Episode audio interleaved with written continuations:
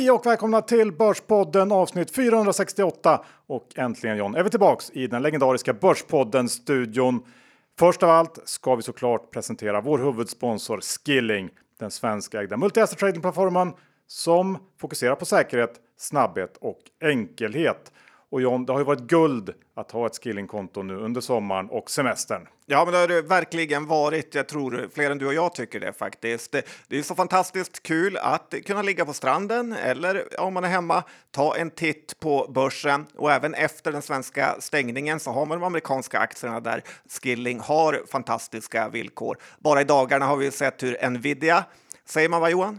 Precis. Och eh, Tesla rapporterat med stora rörelser. Jag tycker det är så bra att man faktiskt kan trada dem på ett enkelt sätt och det gör man via Skillings app. Ja, och jag tycker att vi än en gång kan fokusera lite på det enorma utbudet som Skilling har och de fantastiska villkoren. Det handlar alltså om att man får tillgång till över 900 CFD-instrument. Eh, de har ju ett enormt kryptoutbud, över 50 krypto CFD och till den lägsta spreaden i branschen. Eh, handlar man bitcoin till exempel John, vet du hur låg spreaden är på bitcoin? Jag är tvungen att dubbelkolla på hemsidan. Det var en halv dollar. Det är rätt eh, otroligt. Ja, det är helt fantastiskt och dessutom en fantastisk kundservice. Och självklart så har de alla licenser och är reglerade. Så att om ni inte har öppnat ett skillingkonto än, se till att göra det. Det går snabbt och enkelt. BankID är det som krävs. Och John, mycket mer än så kan vi väl inte säga? Nej, nu har vi sagt allt. Precis, men kom ihåg 80% av retailkunder förlorar pengarna om man har CFDs på skilling.com för en fullständig ansvarsfriskrivning. Och med det säger vi stort tack till Skilling! John, vad pratar vi om idag? Det ska bli något så kul som Johans tankar. Eh, vi har en hel del eh, olika spelbolag som vi ska prata om och eh, dessutom så har jag några tips på företagsidéer. Och mycket, mycket mer såklart. Vi kör igång! Johan Dr. Bass Isaksson index är 1981 och eh, vi har haft några svaga dagar faktiskt eh, bakom oss. Ja, eh, det har vi och rapportperioden ligger också bakom oss. I alla fall till största delen och börsen är väl nu inne i en ganska tråkig mellanperiod innan sommaren på riktigt tar slut och folk är tillbaka på jobben igen. Eh, men om vi lite snabbt gör en recap på sommaren så har vi faktiskt fått den här efterlängtade studsen. Storbolagsindex har kommit upp ungefär 10 och är nu bara ner 17% lite drygt på året. Vilket jag ändå inte tycker är så farligt givet allt som har hänt. Och nu är ju frågan om vi har sett botten eller om det här är början på en större nedgång. Och till att börja med så tycker jag att vi kan backa bandet lite grann och påminna oss om utgångsläget när det här året startade.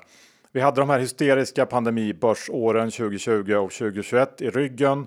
År som eh, om man bara tittar på chartet skulle kunna beskriva som den sista urblåsningen på en historiskt lång börsuppgång som egentligen påbörjades efter finanskrisen 2008. För aldrig förr så har det öppnat så många nya aktiedepåer runt om i världen som under pandemiåren och aldrig förr har det tryckt så mycket nya pengar och aldrig förr har folk tjänat så mycket pengar på så mycket dumma investeringar som under pandemiåren. Och man kan väl säga att det var en perfekt storm för världens börser och den här historiskt långa börsuppgången gör att vi kan ha ankrat vår syn på vad som är billigt vid en alldeles för hög nivå. Och om nu det här med den höga inflationen och stigande räntor är ett större skifte, något som biter sig fast under en längre period, så finns det ju egentligen ingenting som talar för börsen de närmsta åren. Nu kanske inte det blir så, men om man vänder på det istället. Vad talar för att vi ska gå upp de där 20 procenten till nivåerna som gällde i början av året? Vad ska få räntorna att gå ner till noll igen och vad ska få floder av kapital att flöda tillbaks in i aktier igen? Jag tycker i alla fall att oddsen talar för mer bäs och sämre tider innan det kan vända. Ja, men jag tycker att du gör lite enkelt för dig kanske bara titta på index. För just de här bolagen som har eh, slaktats, om vi tänker Sinch-bolagen och amerikanska eh, andra förhoppningsbolag som hade vansinnesvärderingar, de har ju inte varit i närheten på att studsa tillbaka. Medan de här vanliga Atlas Copco-bolagen eh, har ju ändå hyfsat rimliga värderingar nu och eh, de skulle kunna fortsätta tuffa upp i ett lite mer normalt börs klimat. Så att, jag tycker man får skilja på bolag och bolag här. Ja, men köp då. Ja, men gör det. Okej. Okay, ja. Nej, men det är ju ett negativt sentiment. Det är jag också medveten om. Eller hur John? Ja, men så är det ju. Och eh, det är negativt på börsen, det är negativt på bostadsmarknaden. Och eh, det känns ju, i alla fall som du beskriver det nu, som att det inte finns någon riktig ljusning. Att allt ska bli sämre innan det ska bli bättre. Och eh, det är ju faktiskt att det betyder att det är ett ganska bra ingångsläge för att köpa på sig saker. För det kan mycket väl bli sämre i verkligheten utan att det blir sämre på börsen eller att den går ner så mycket mer. För det enda man behöver nu tycker jag, det är att man ser att det kan bli lite ljusare längre fram. Eh, för det är ju nästan så att börsen vill se sämre sysselsättning, den vill se sämre efterfrågan för att på något sätt få en omstart. Och när det väl kommer eh, så tror jag inte att när du får se de här sämre siffrorna att man ska sälja bort sig. För aktier är ju en evighetssport och ett kvartal hit eller dit, det är inte det som avgör utan eh, ja, det kan vara faktiskt så att det är nu man ska börja lasta på lite aktier. Absolut, så kan det vara. Men nu är vi inte där och det är tuffare tider. Många har kanske lite mindre i plånboken och därför så har du axlat rollen som Börspodden Sparekonom John. Ja, men jag har kollat lite där ute och eh, det gäller ju alltid att eh, få de bästa dealsen och vara lite om sig och kring sig. Och det är det här klassiska rådet att man ska förhandla om priser. Eh, bra, men det här är ju tillägget Johan som ingen har nämnt. Det är att man ska förhandla med e-handlarna, eh, vilket dessutom är enklare för de flesta än att eh, förhandla ansikte mot ansikte. Att om man har en vara man vill köpa som finns på flera ställen på nätet eh, som är lite dyrare då, till exempel soffa eller bord eller växthus, så kan man enkelt mejla företaget och fråga om en offert för bästa pris, för annars köper man det hos konkurrenten. Och ganska ofta då kan man faktiskt få 15% i rabatt bara så där, vilket kan bli ganska mycket pengar om varan är lite dyrare.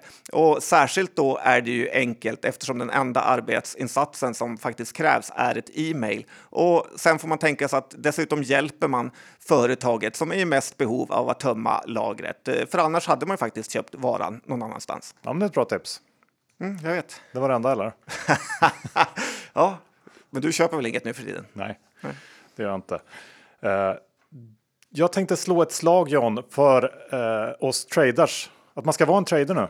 Bra. Ja. Uh, jag tycker ofta pratas det i lite så här små nedlåtande ordalag om traders. I alla fall bland de som anser sig vara riktiga investerare. Men som nu när börsen går kast eller kanske bara står still så är ju en trader det bästa man kan vara.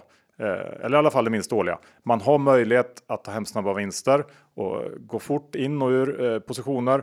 Man har mm, liksom en mindre risk att fastna i härvor och kan också generera avkastning genom att gå kort. Och att vara en investerare och bara ligga lång ett antal aktier som man i princip har gift sig med har såklart varit fantastiskt under väldigt många år nu. Men det är inte lika kul när börsen går ner. Sen så brukar det också vara så att de mest populära aktierna, de som gått absolut bäst och lockat till sig flest ägare, det är inte de som driver på nästa börscykel. Istället så är det ofta helt andra bolag med nya idéer som skapar nya intäkter och vinster. Och det gör ju att det inte är så dumt att ha en kassa och inte sitta fast i en massa aktier som man hoppas ska komma tillbaks till nivåer som aldrig kanske kommer att komma. Så att jag tycker att man ska försöka vara lite mer av en trader nu. Eh, för om jag eh, ändå får rätt då i min lite mer negativa börstro så kommer det löna sig. Ja, men det är helt rätt att ge upp vissa bolag. Det har ju varit en enormt eh, bra och förlåtande marknad att bolag alltid har studsat tillbaka.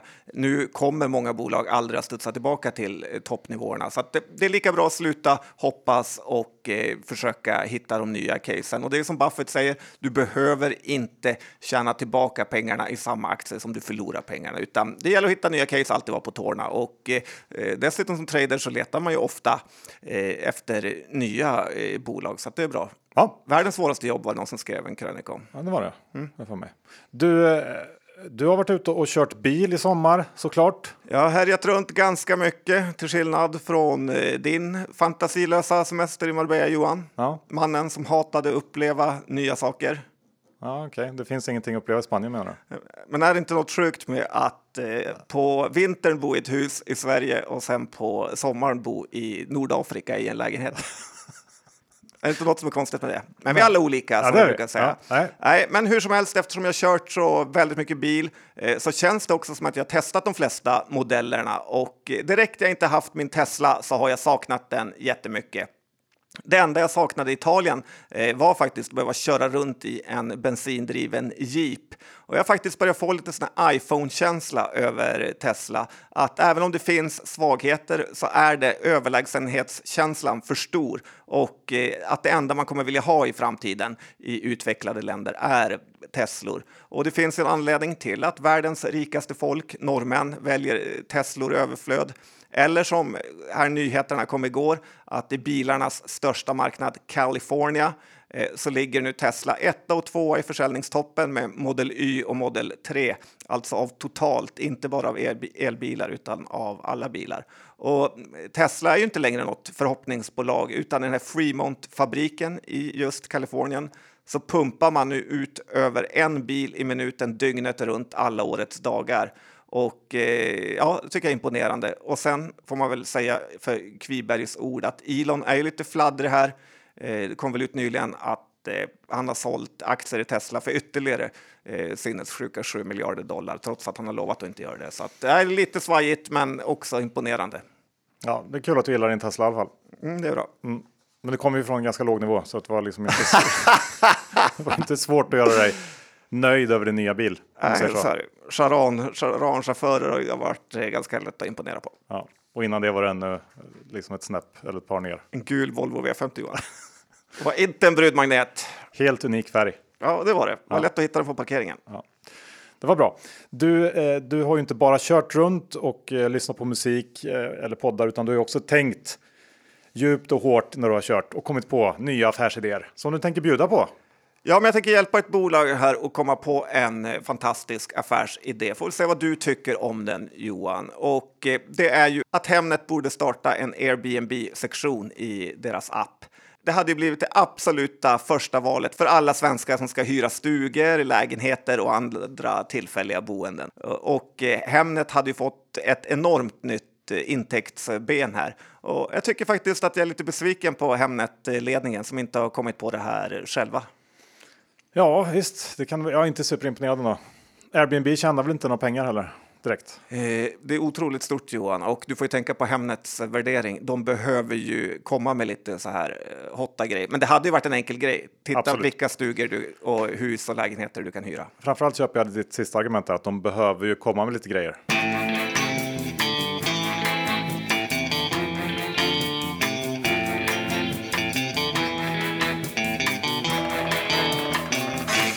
Vi har den vecka med oss vår exklusiva fondsponsor Fidelity. Rickard, vi ska prata lite räntor idag. Fed höjde 75 punkter. Vi har fått höjning från Riksbanken. Hur kan man tänka kring ränteinvesteringar framöver? Det här är två då kombinationer kan man se det som utifrån en privatperson när det gäller sina investeringar men också om man då har finansiering, det vill säga via lån. Om vi börjar då med att titta på mer placeringar eventuellt i, i räntepapper då. Så när räntorna höjs nu så är det ju inte kul att äga långa obligationer på grund av att man då har ett fallande värde i dem. Men på sikt kan det bli attraktivt att återigen kunna äga långa, till exempel amerikanska statsobligationer eller Europa. För nu när vi ser att långräntorna, och det är framförallt de som har dragit iväg först än korträntorna, så det kanske på sikt eh, börjar bli attraktivt att äga eh, långa obligationer med avkastningstal på någonstans mellan 2 3% framöver. Och räntehöjningarna då, det slår ju dock mot köpkraften för framförallt om vi tar på privatsidan så är det dessvärre som så att eh, många hushåll, framförallt Sverige, då är ju väldigt högt belånade så det kommer ju påverka köpkraften men eh, bra balans eh, där så ska vi nog klara av det här. Vi ska också påminna om att investeringens värde och eventuella intäkter från dem kan både minska och öka. Det kan hända att du inte får tillbaka det investerade kapitalet och historisk avkastning är inte en tillförlitlig indikator för framtida resultat. Våra sponsorer tar inget ansvar för det som sägs i podden och åsikter uttryckta kan redan agerats på och inte längre gälla. Det är också viktigt att läsa det senaste prospektet och KIID-dokument som finns tillgängliga på www.fidelity.se och investeringar på tillväxtmarknader kan vara mer volatila än på andra mer utvecklade marknader. Stort tack till Fidelity International!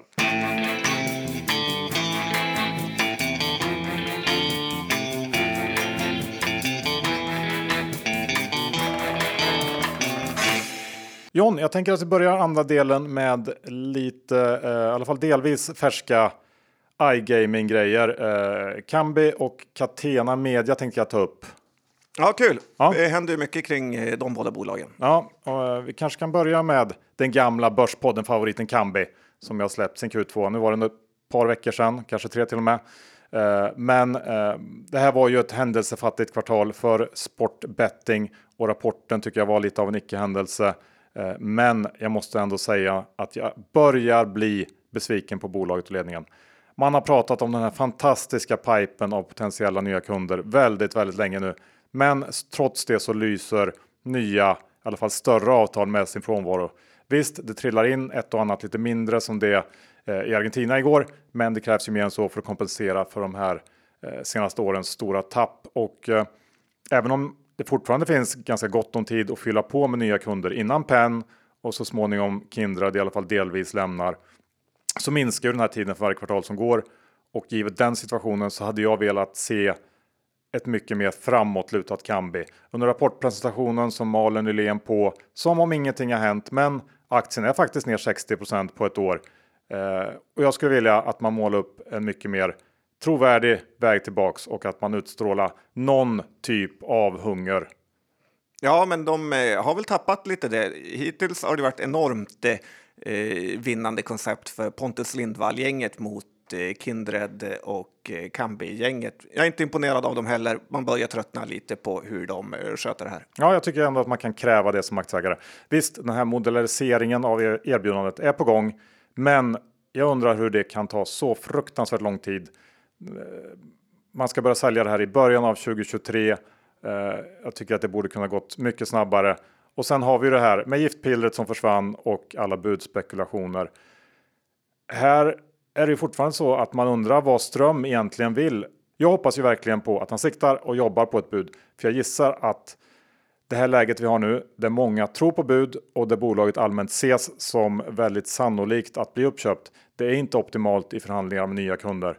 Eh, men med det sagt så har hela iGaming-branschen haft en baksmälla under det första halvåret. Det kommer att se betydligt bättre ut under Q3 och framförallt Q4. Eh, Vi har fotbollen som drog igång lite tidigare än vanligt här och, nyss och eh, Holland up and running igen. Och sen har vi fotbolls-VM i slutet på året och eh, ett USA som fortsätter att växa. Så att det gör att jag ändå tror att Kambi och flera andra bolag i den här sektorn kan ha hyfsade förutsättningar att gå okej under hösten här. Ja, det krävs att någon ledare kliver fram nu. Det känns lite ledarlöst. Faktiskt, jag tycker att Ström borde sätta ner foten på något sätt. Mm, Gör det. Gör Bra. oss rikare. Eller lite rika i alla fall. Jätte, jättelikt. Mindre fattiga. Ja. Eh, sen har vi Catena Media. Ehm, de har ju inte rapporterat sin Q2 än, men eh, av allt att döma så kommer det bli en eh, dålig rapport. Eh, Carnegie var ute för någon vecka sedan och sänkte sina estimat ganska rejält. Eh, och jag tror inte det är omöjligt att Catena Media varit ute och guidat ner lite grann bland analytikerna inför rapporten. Och eh, tittar man på den eh, ganska trötta utvecklingen under kvartalet för andra bolag i sektorn så känns det också rimligt att det blir så. Eh, det andra kvartalet är också en period där den här allt viktigare USA-marknaden för Catena Media, den går på lågvarv. Eh, men precis som för Kambi så tror jag att det kommer se bättre ut under andra halvåret. Sen har vi ju det kanske lite mer intressanta här, budintresset. För idag på morgonen så kom eh, den första uppdateringen sen slutet av maj när man då meddelade att det fanns ett intresse kring delar av Catena Media. Nu säger man att man utökar den strategiska översynen till att även innefatta den europeiska delen och eh, man har som mål att spara minst 5 miljoner euro årligen i OPEX och CAPEX. Eh, och eh, att man är i fortsatta diskussioner kring försäljning av övriga delar. De grejer jag tar med mig från det här PMet på morgonen, det är ju att den här döende europeiska delen, den fortsätter att dö och att nu siktar bolaget in sig på att krama ut så mycket kassaflöde som det bara går till så låg kostnad som möjligt från de här tillgångarna. Det kan ju också vara så att det här är ett sätt att kratta manegen för att göra bolaget mer aptitligt för en köpare som kanske egentligen bara vill ha de här gottiga delarna. Men om man nu kapar bort alla kostnader förutom de mest nödvändiga från Europa så kanske det kan vara en acceptabel väg att gå för att få in ett bud på hela rasket. Eh, för att det finns ju ett uppenbart problem med att bara sälja det bästa och sitta kvar på börsen med eh, det sämsta. Ja, nej, men jag håller väl med dig där faktiskt. Att, och jag tycker att marknaden nog överreagerar negativt på det här eh, PMet. Jag tycker snarare att man kan tolka det nästan lite positivt att vi inte är allt för långt ifrån att de ska closea en affär. Men eh, det är bara min take. Ja, vi får se. Spännande är det. Vi får följa upp det. Eh, ett bolag som jag eh, har hemskt svårt för och som du älskar ska vi komma next här i Börspodden och det är ju Technion. Technion, ja, hur kan du inte gilla det här bolaget? Det kan man fråga sig. Det är lite årets händelse börjar jag tycka nu när eh, Technion-rapporten kommer och Technionerna får berätta vad de har Ah. gjort. eh, Johan Stene levererar ju återigen här. Och eh, det här är en serieförvärvare som inte har brakat ihop alla Storskogen eller eh, Vestum. Vd-ordet, det heter nu inte vd-ord utan det heter Johans tankar. Eh, skulle du kunna också ha haft som segment i podden om du inte blivit omsprungen. Ja, vad kul. Förstod du Ja, omsprungen? jag förstod. Jag förstod. Mm, kul. Du skrattar inte inte? Nej. Nej. Nej, men jag tycker det här är ett väldigt eh, läsvärt eh, vd-ord eh, där man eh, ser att det är han själv som har skrivit och inte någon PR-person eh, eller så. Eh, hela kvartalsrapporten är faktiskt ganska kul med kontaktannonser för bolag och köpa och så vidare. Eh, tyvärr är Technion-aktien inte jättebillig utan den handlas väl kring P20 sådär. Men det känns verkligen som en långsiktigt bra investering i ett team som är otroligt dedikerade och verkar jobba stenhårt. Och dessutom tycker jag det är kul att eh, många, eller alla i ledningen, äger faktiskt aktier för mångmiljonbelopp här och det är något man gillar. Så att nej, jag fortsätter gilla Technion och eh, du fortsätter få eh, kvällningar. Ja, lite så. Men de jobbar stenhårt då de här två, tre timmarna om dagen. De är inte ute och springer i skogen. Eller hur kan man tolka det? Ja, Ja. lite så. Ja. ja, men det är bra. Han behöver sova mindre än oss vanliga Johan. Ja, uppenbarligen. Eh, sen har vi, jag tänker att vi ska gå på eh, en rapport från ett litet mindre bolag som heter Bredband2. Ja, det här var ju ingen munter eh, läsning faktiskt. Och de hade rapport igår och eh, nu tycker jag faktiskt att Bredband2 börjar bli billigt. Eh, för ett år sedan var det ju så, om man kommer ihåg, att Bredband2 köpte Alltele, eller A3 eh, som det hette. Och eh, här har ju eh, 2 plus 2 inte blivit 5. Nej, utan vad har det blivit? Ja, men det har blivit jättemycket mindre. Men så här, grejen är att avskrivningarna är ju mycket högre än tidigare och marginalen lite lägre. Eh, så återigen har det visat sig hur svårt det, har, eh, hur svårt det är med förvärv. Särskilt av lite så här smådåliga bolag som A3 faktiskt alltid var. Och eh, den som kommer ihåg så har ju de också haft eh, stora avskrivningar. Eh, hade de alltid när de var på börsen här. Samtidigt har ju Bredband2 eh, nu tappat från toppen kring 2,50 till 1,60 så att man har ju blivit eh, hårt eh, straffad av börsen. Och, Tyvärr är det så att bolag som hamnar i sådana negativa trender inte bara brukar ha ett jobbigt kvartal utan flera. Så att triggern saknas ju också här. Eh, jag har ett gäng, eh, men bara en liten bevakningspost och egentligen tror jag att man kan vänta med det här caset. Eh, vi har ju dem dessutom som leverantör av vårt bredband här i den legendariska Börspodden-källaren och vi är inte särskilt imponerade heller. Nej, jag tycker ibland behöver man inte göra det så svårt för sig när det gäller aktier. Eh, som du sa, vi har Bredband2 här. Jag är ofattbart missnöjd med Bredband2. Det är den sämsta bredbandsupplevelse jag någonsin haft. Och eh, vi är ju inlåsta i något slags ohemult dyrt kontrakt eh, som man inte kan beskylla oss för utan de förra ägarna av lokalen. Och vi har försökt krångla oss ur det, det går inte, de är otrevliga. Eh, vi är otrevliga tillbaks. det, det, eh, det är ingen fin... Det du lätt för. Det är ingen vacker syn. Men jag tycker inte om bolaget och jag kommer aldrig någonsin köpa aktien. Nej, jag såg att eh, Johan Karlung, eller Jon Karlung, hade lite eh, tufft på Twitter igår också när det kom fram att de levererar Huawei-routrar till sina kunder trots att han var så eh, tuff och anti-Kina. Ja. Så att bredbandsbolagen har det tufft. Jag tänker att vi eh, vänder blad och tittar lite på hur konsumenten där ute mår. För Clas Olsson har släppt sina försäljningssiffror eh, för juli. Förra veckan kom de och det var ingen munter läsning. Eh, den organiska försäljningen föll med 7% Det var ganska mycket sämre än vad analytikerna räknat med. De trodde runt nollan. Eh, klasse säger att marknadsklimatet varit svagt och att kunderna varit avvaktande. Delvis kan man väl eh, förklara försäljningsminskningen med ett vad ska man säga, minskat hemesterbeteende. Men det kan ju också vara så att det här är ett tecken på att hushållen faktiskt börjar märka av inflationen allt mer och håller hårdare i plånboken. Jag tycker eh, ändå att det är ett dåligt tecken för konsumentbolag i stort och Q3 eh, riskerar att bli ganska tuff för en hel del eh, bolag där ute tror jag. Ja, jag var på Clas Olsson i måndags jag måste säga att jag blivit eh, riktigt besviken på eh, hur de butikerna sköttes. Förut var det alltid jättekunniga eh, i personalen och det fanns alltid någon att fråga. Nu finns det ingen att fråga. Eh, det saknas massa grejer. Nej, det känns inte bra. Sälj på Clas Olsson. Och på tal om hemester, jag tänkte fortsätta på det spåret och vinnare då på den trenden så har vi ju Nimbus Eh, med den lite fyndiga artikeln Boat. Och det här bolaget har levererat på ett imponerande sätt första halvåret tycker jag. Upp 22 procent eh, när det gäller intäkterna, 17 procent eh, på rörelseresultatet och det då trots alla problem med komponenter och leverantörskedjor. Hade jag fått gissa så hade jag ju garanterat trott att Nimbus redan nu sett en skarp inbromsning av efterfrågan. Men konstigt nog så verkar man inte märka av några större effekter alls av världens alla oroligheter. Orderboken eh, vid utgången av Q2 den är faktiskt hela 44% större än vid samma tidpunkt förra året och det har jag svårt att förstå. Eh, det har eh, väl marknaden också kan man säga, för det här är en aktie som värderas eh, väldigt lågt baserat på nuvarande vinstnivå. Nimbus gjorde 6 kronor i vinst per aktie, lite drygt under det första halvåret i år. Och det är ju också såklart den starkaste perioden för bolaget. Eh, men marknaden prisar ju helt klart in en ganska stor vinstminskning här kommande år och det tror jag att man gör rätt i. För det här är ett bolag som gått i konkurs vid tidigare lågkonjunkturer och även om eh, man nu menar att man snabbt kan kapa kostnader så är det inget bolag jag tror att man vill äga genom en cykel.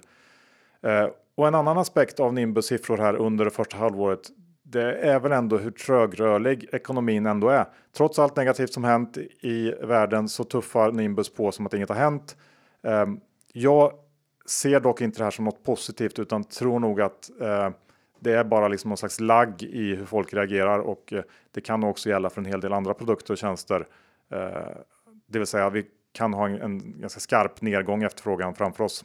Ja, det skulle definitivt kunna vara så att folk eh, börjar ångra sig och drar tillbaka sina ordrar så att det blir riktigt illa eh, något eh, kvartal. Och det är kanske då man ska köpa, för det finns eh, i mina ögon ingen rimlighet i att Nimbus ska bara öka och öka försäljningen i det här läget. Nej, det är, det är svårt att, att, ta in faktiskt och det, det kommer väl med absolut största sannolikhet inte bli så heller. Man kommer ihåg när Scania under eh, finanskrisen inte eh, heller såg någon avmattning för att sen ha eh, negativa orders i flera kvartal. Så att eh, bolagen är lite för kortsiktiga ibland. Ja. Du, eh, när vi är lite negativa så har du eh, hittat två sälj på börsen. Vi kanske ska ta dem. Ja, men det kan vi göra. Det ena är Viaplay och det är lite av en favorit för analytikerna. Men det här är en aktie jag tror man ska passa på att eh, sälja eller i alla fall akta sig för och inte gå på deras eh, köprekar. Nu verkar det som att man kommer förlora NFL-rättigheterna här och eh, det var inte den här gamla programledaren Ola Wenström sen med att eh, påpeka. Hans hat mot Viaplay var nog något eh, som eh, ja, de inte hade räknat med riktigt. Har du följt den soppan? Jag har bara sett att han lanserat någon slags egen personlig vendetta-kampanj på nätet. Ja, det har han gjort. Han har till och med startat en egen hemsida för sin bok som heter vad fan hände.se. Och den släpptes nyligen här och då berättar han lite om spelet bakom eh, hur han fick kicken här. Eh, men han har faktiskt en hel del poänger i sin kritik, eh, bland annat att Viaplay nu förlorat rättigheterna för olympiska spelen, Champions League, La Liga, Serie A, PGA-touren och eh, så även Hockeyallsvenskan här samtidigt som man fortsätter att eh, höja priserna. Eh, och det kommer ju faktiskt inte gå att kompensera det med, genom att göra såna här massa svenska kassaserier som håller i en månad. Sen har de en hyllad utlandssatsning som mycket bygger på F1 i Nederländerna som är för tillfället en hit, men frågan är hur mycket bättre det kan bli. Det är hett nu för att Max Verstappen är med i toppen och det lär han nog fortsätta vara. Men lite tänker jag att alla som är intresserade av det här redan har tecknat sig för ett abonnemang och att tillväxten eh, kommer minska ganska rejält framöver. Och sen är det inte så att den här satsningen genererar pengar utan utlandssatsningen kostar ju eh, över en miljard per år. Eh, även om den förlusten ska minska så är det ju rejält med pengar man kastar ut här. Och eh, sen tappar man Premier League här så då har man ju ingenting kvar egentligen. Eh, dessutom får man ju komma ihåg att en stor del av Viaplays intäkter kommer ju från reklam. Så att eh, en svagare marknad där så kommer de ju tappa rejält där också. Eh, jag ser bara nedsidor i det här caset och jag tror att eh, analytikerna har köpt bolagsledningens version lite för mycket här eh, och gjort för lite boots on the ground jobb. Eh, för sen, det är bara att titta. Vet, har du kollat på Warner Brothers eh, Discovery, deras aktiekurs senaste dagarna? Nej, men jag antar att den har gått kast. WBD tickern i USA och den har ju tappat väldigt mycket på sin rapport för de har stora problem med allt från reklam och intäktstillväxt. Så det här är en sektor jag tror man ska hålla sig ganska långt borta från för tillfället. Ja, jag håller nog med. Det är väl svårt att se att just Viaplay ska vara den enda som på något sätt klarar eh, sig igenom den här stormen som alla andra streamingbolag verkar genomgå just nu. Ja, Viaplay har ju tappat mycket sedan toppen, men ändå så är det ett p-tal på över 30 så att jag tycker det här är alldeles eh, för dyrt. Ja, vi går vidare till ditt nästa säljcase. Ja, det är Trelleborg här, en stad jag faktiskt besökte för några dagar sedan. Men det här är ett bolag som har levererat bra i år och där ledningen och styrelsen är väldigt aktiva och inte bara sitter av arvoderna. Eh, men jag tror ändå att de har gjort eh, lite fel här. Ibland är det bäst att göra ingenting, som Charlie Munger brukar säga. Eh, och då kanske man får ett läge att sälja Trelleborg när aktien är älskad. För ni som kommer ihåg, sen i mars här då så sålde man ju Wheels-delen för 22 miljarder för ett tag sedan i mars då och nu köper man Minnesota Rubber Plastics, Rubber and Plastics Johan heter mm. Mm, mm. Ifall du ska söka. ska söka. Nej, men för 10 miljarder. Och det här verkar vara någon typ av negativt eh, multipel arbitrage. Eh, sen har ju Nokian havererat eh, som hade sin produktion i Ryssland och det kändes som det kanske borde gynna Trelleborgs däckdel, även eh, om det är kanske lite att jämföra äpplen med päron. Då Nokian har eh, däck till bilar och Trelleborg sålde mest till traktorer här. Eh, ändå känns det som att värdet borde gå upp på det. Eh, men jag har svårt att se eh, vad den här typen av köp och sälj egentligen bidrar till med, till ett bolag i värde, förutom massa interna problem och att det kommer ta mycket tid från ledningen istället för att fokusera på verksamheten. Men börsen verkar gilla det och då kan man ju lika gärna ta hem vinsten här tycker jag. Eh, dessutom kan ju Trelleborg aldrig få ett bud på sig eftersom det ägs av Dunker-stiftelsen. Ja, nu går det lite emot PJ här då. Ja, men lite. Och frågan om jag går emot det, det är snarare att Trelleborg har haft en bra utveckling. Kanske man ska casha hem nu. Ja, det behöver inte vara fel. Var en trader som jag sa i början. Exakt. Ja. Du, eh, sen har jag ett inslag här om Storytel och BIM och de ska vi ta tillsammans. För vi har en gemensam nämnare, eller vi har två gemensamma nämnare. Är det rövbolag? Ja, det är ett sätt att uttrycka att de har gått riktigt uselt på börsen. Så att ja, rövbolag och dessutom så är ju Eh, det här är ju EQT-bolag. EQT är storägare i bägge två. De hyllade. Ja, och jag vet inte riktigt om EQT har någon slags mastermind strategi att köra de här bolagen som de köper på börsen rakt ner i botten för att sen kunna klippa dem billigt. Eh, om det är så så är jag imponerad, annars är jag inte imponerad. Eh, bägge de här bolagen rapporterar också väldigt sent i rapportperioden. Det har vi tagit upp många gånger som ett dåligt tecken och ett litet sidospår så tycker jag rent generellt när det gäller riskkapitalbolag så börjar man ju faktiskt undra lite vad som egentligen pågår. Alla riskkapitalägda bolag som sätts på börsen, de går åt helvete. Alla noterade bolag som de köper in sig i går åt helvete och samtidigt så går deras portföljer av onoterade bolag rakt upp och innehaven säljs vidare till egna fonder eller andra riskkapitalbolag med fantastisk avkastning. Och ledningen blir jätterik. Ja, man kan ju bli konspirationsteoretiker av mindre än så. Men om vi börjar med Storytel så börjar kostnadsbesparingarna eh, bita lite. De eh, lyckas pressa ner förlusten till knappt 6 miljoner på ebitda nivå jämfört med förra årets minus 60. Men kassaflödet den, det gick åt motsatt håll. Det var uselt och om inget eh, drastiskt händer här kommande kvartal så kommer man nog att behöva fundera på att ta in nya pengar på ett eller annat sätt framöver.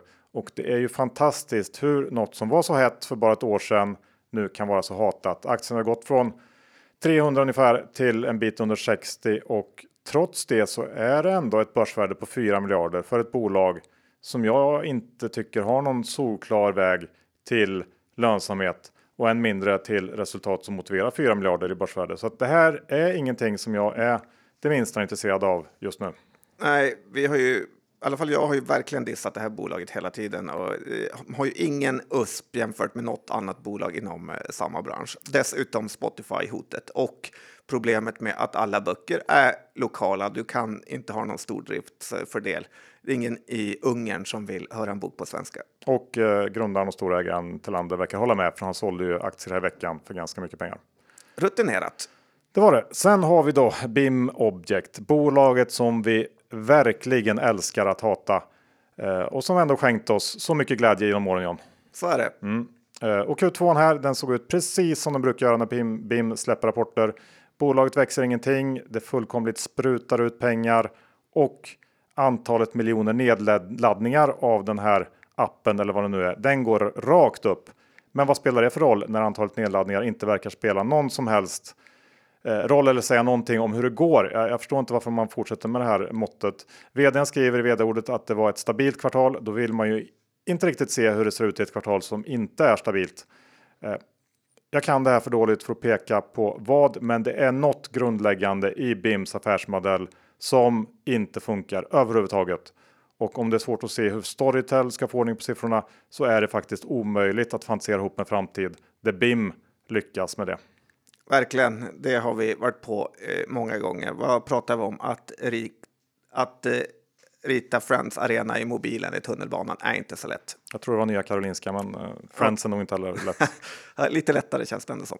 mindre rum. Man behöver mindre rum i Karolinska. Man kanske ska byta inriktning till mer sikta in sig på Friends Arena-byggare än uh, Nya Karolinska-byggare. Ja, kanske den fantasin man får ha för att få komma till lönsamhet. ja, något sånt är det som krävs. Eh, vi tar någonting som är lite mer boots on the ground och lätt förstått. Det är ju Polia, för det är inte svårt att förstå Polias affärsmodell. Det är det inte Johan, kan till och med du och jag. Eh, de har ju också en rapport här som marknaden inte gillade och det förstår man ju. Eh, men gillar man utdelning så tycker jag att det här kan vara en fin aktie att ha i sin portfölj. Nu har man dessutom sålt sin tyska del. Visserligen till ett dåligt pris, men den här Tysklandsdelen har alltid varit lite av en härva, så ganska skönt att bli av med den.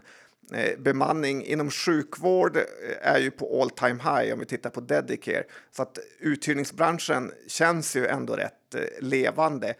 Dessutom var ju Q2 en dag mindre än förra året, vilket är sämre för sådana här bolag som Polia. Och sen har vi Q3 framför oss som alltid är ett kanonkvartal med deras industridel, gamla eh, Uniflex. Då. Möjligt att eh, det kommer bli lite sämre än tidigare då man kunnat hyra ut mycket folk till såna e-handlare, alltså packare egentligen, eh, som var hett eh, förra året och, och, så. Men man säger i rapporten att man har fina inflöden och nya uppdrag eh, kommer in och det är också en anledning till att man haft en hel del uppstartskostnader som slog på resultatet här. Eh, jag har också läst av dåligt insatta och okunniga att Polia ska eh, byta namn till Pion Group och att det skulle vara så dåligt för varumärket. Men det är ju bara moderbolaget som ska eh, byta namn. Tänk Kindred, Unibet, så att det är inte själva Polia som ska byta. Så att det här är en direktavkastningsaktie. Ja, det, det med namnbyten. När vi, när vi pratar om ekonomens byte till Mecko.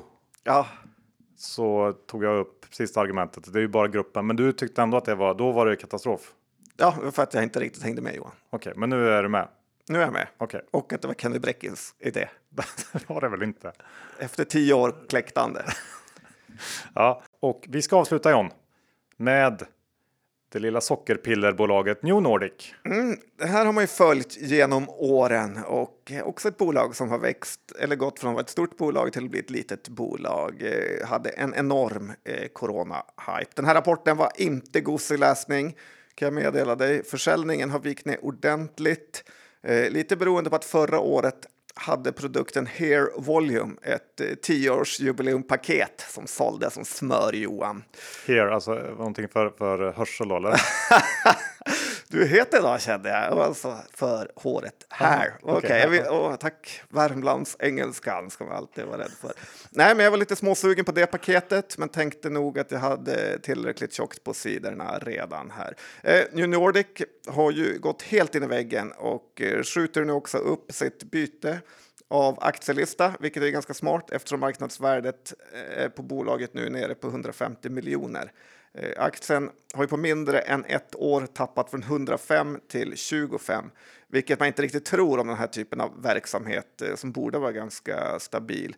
Och eh, tyvärr så, läser man siffrorna så finns det ingen riktig anledning till att köpa aktien även på den här nivån, utan eh, man får leta tecken på annat håll faktiskt. Kanske kan man mejla vdn Carl Christian Bergman Jensen. Eh, vet du vad han har för mejladress Johan? Eh, nej. nej kk at newnordic.com.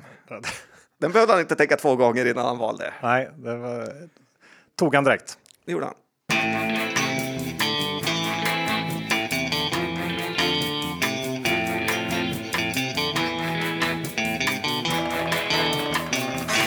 Slut på avsnitt 468.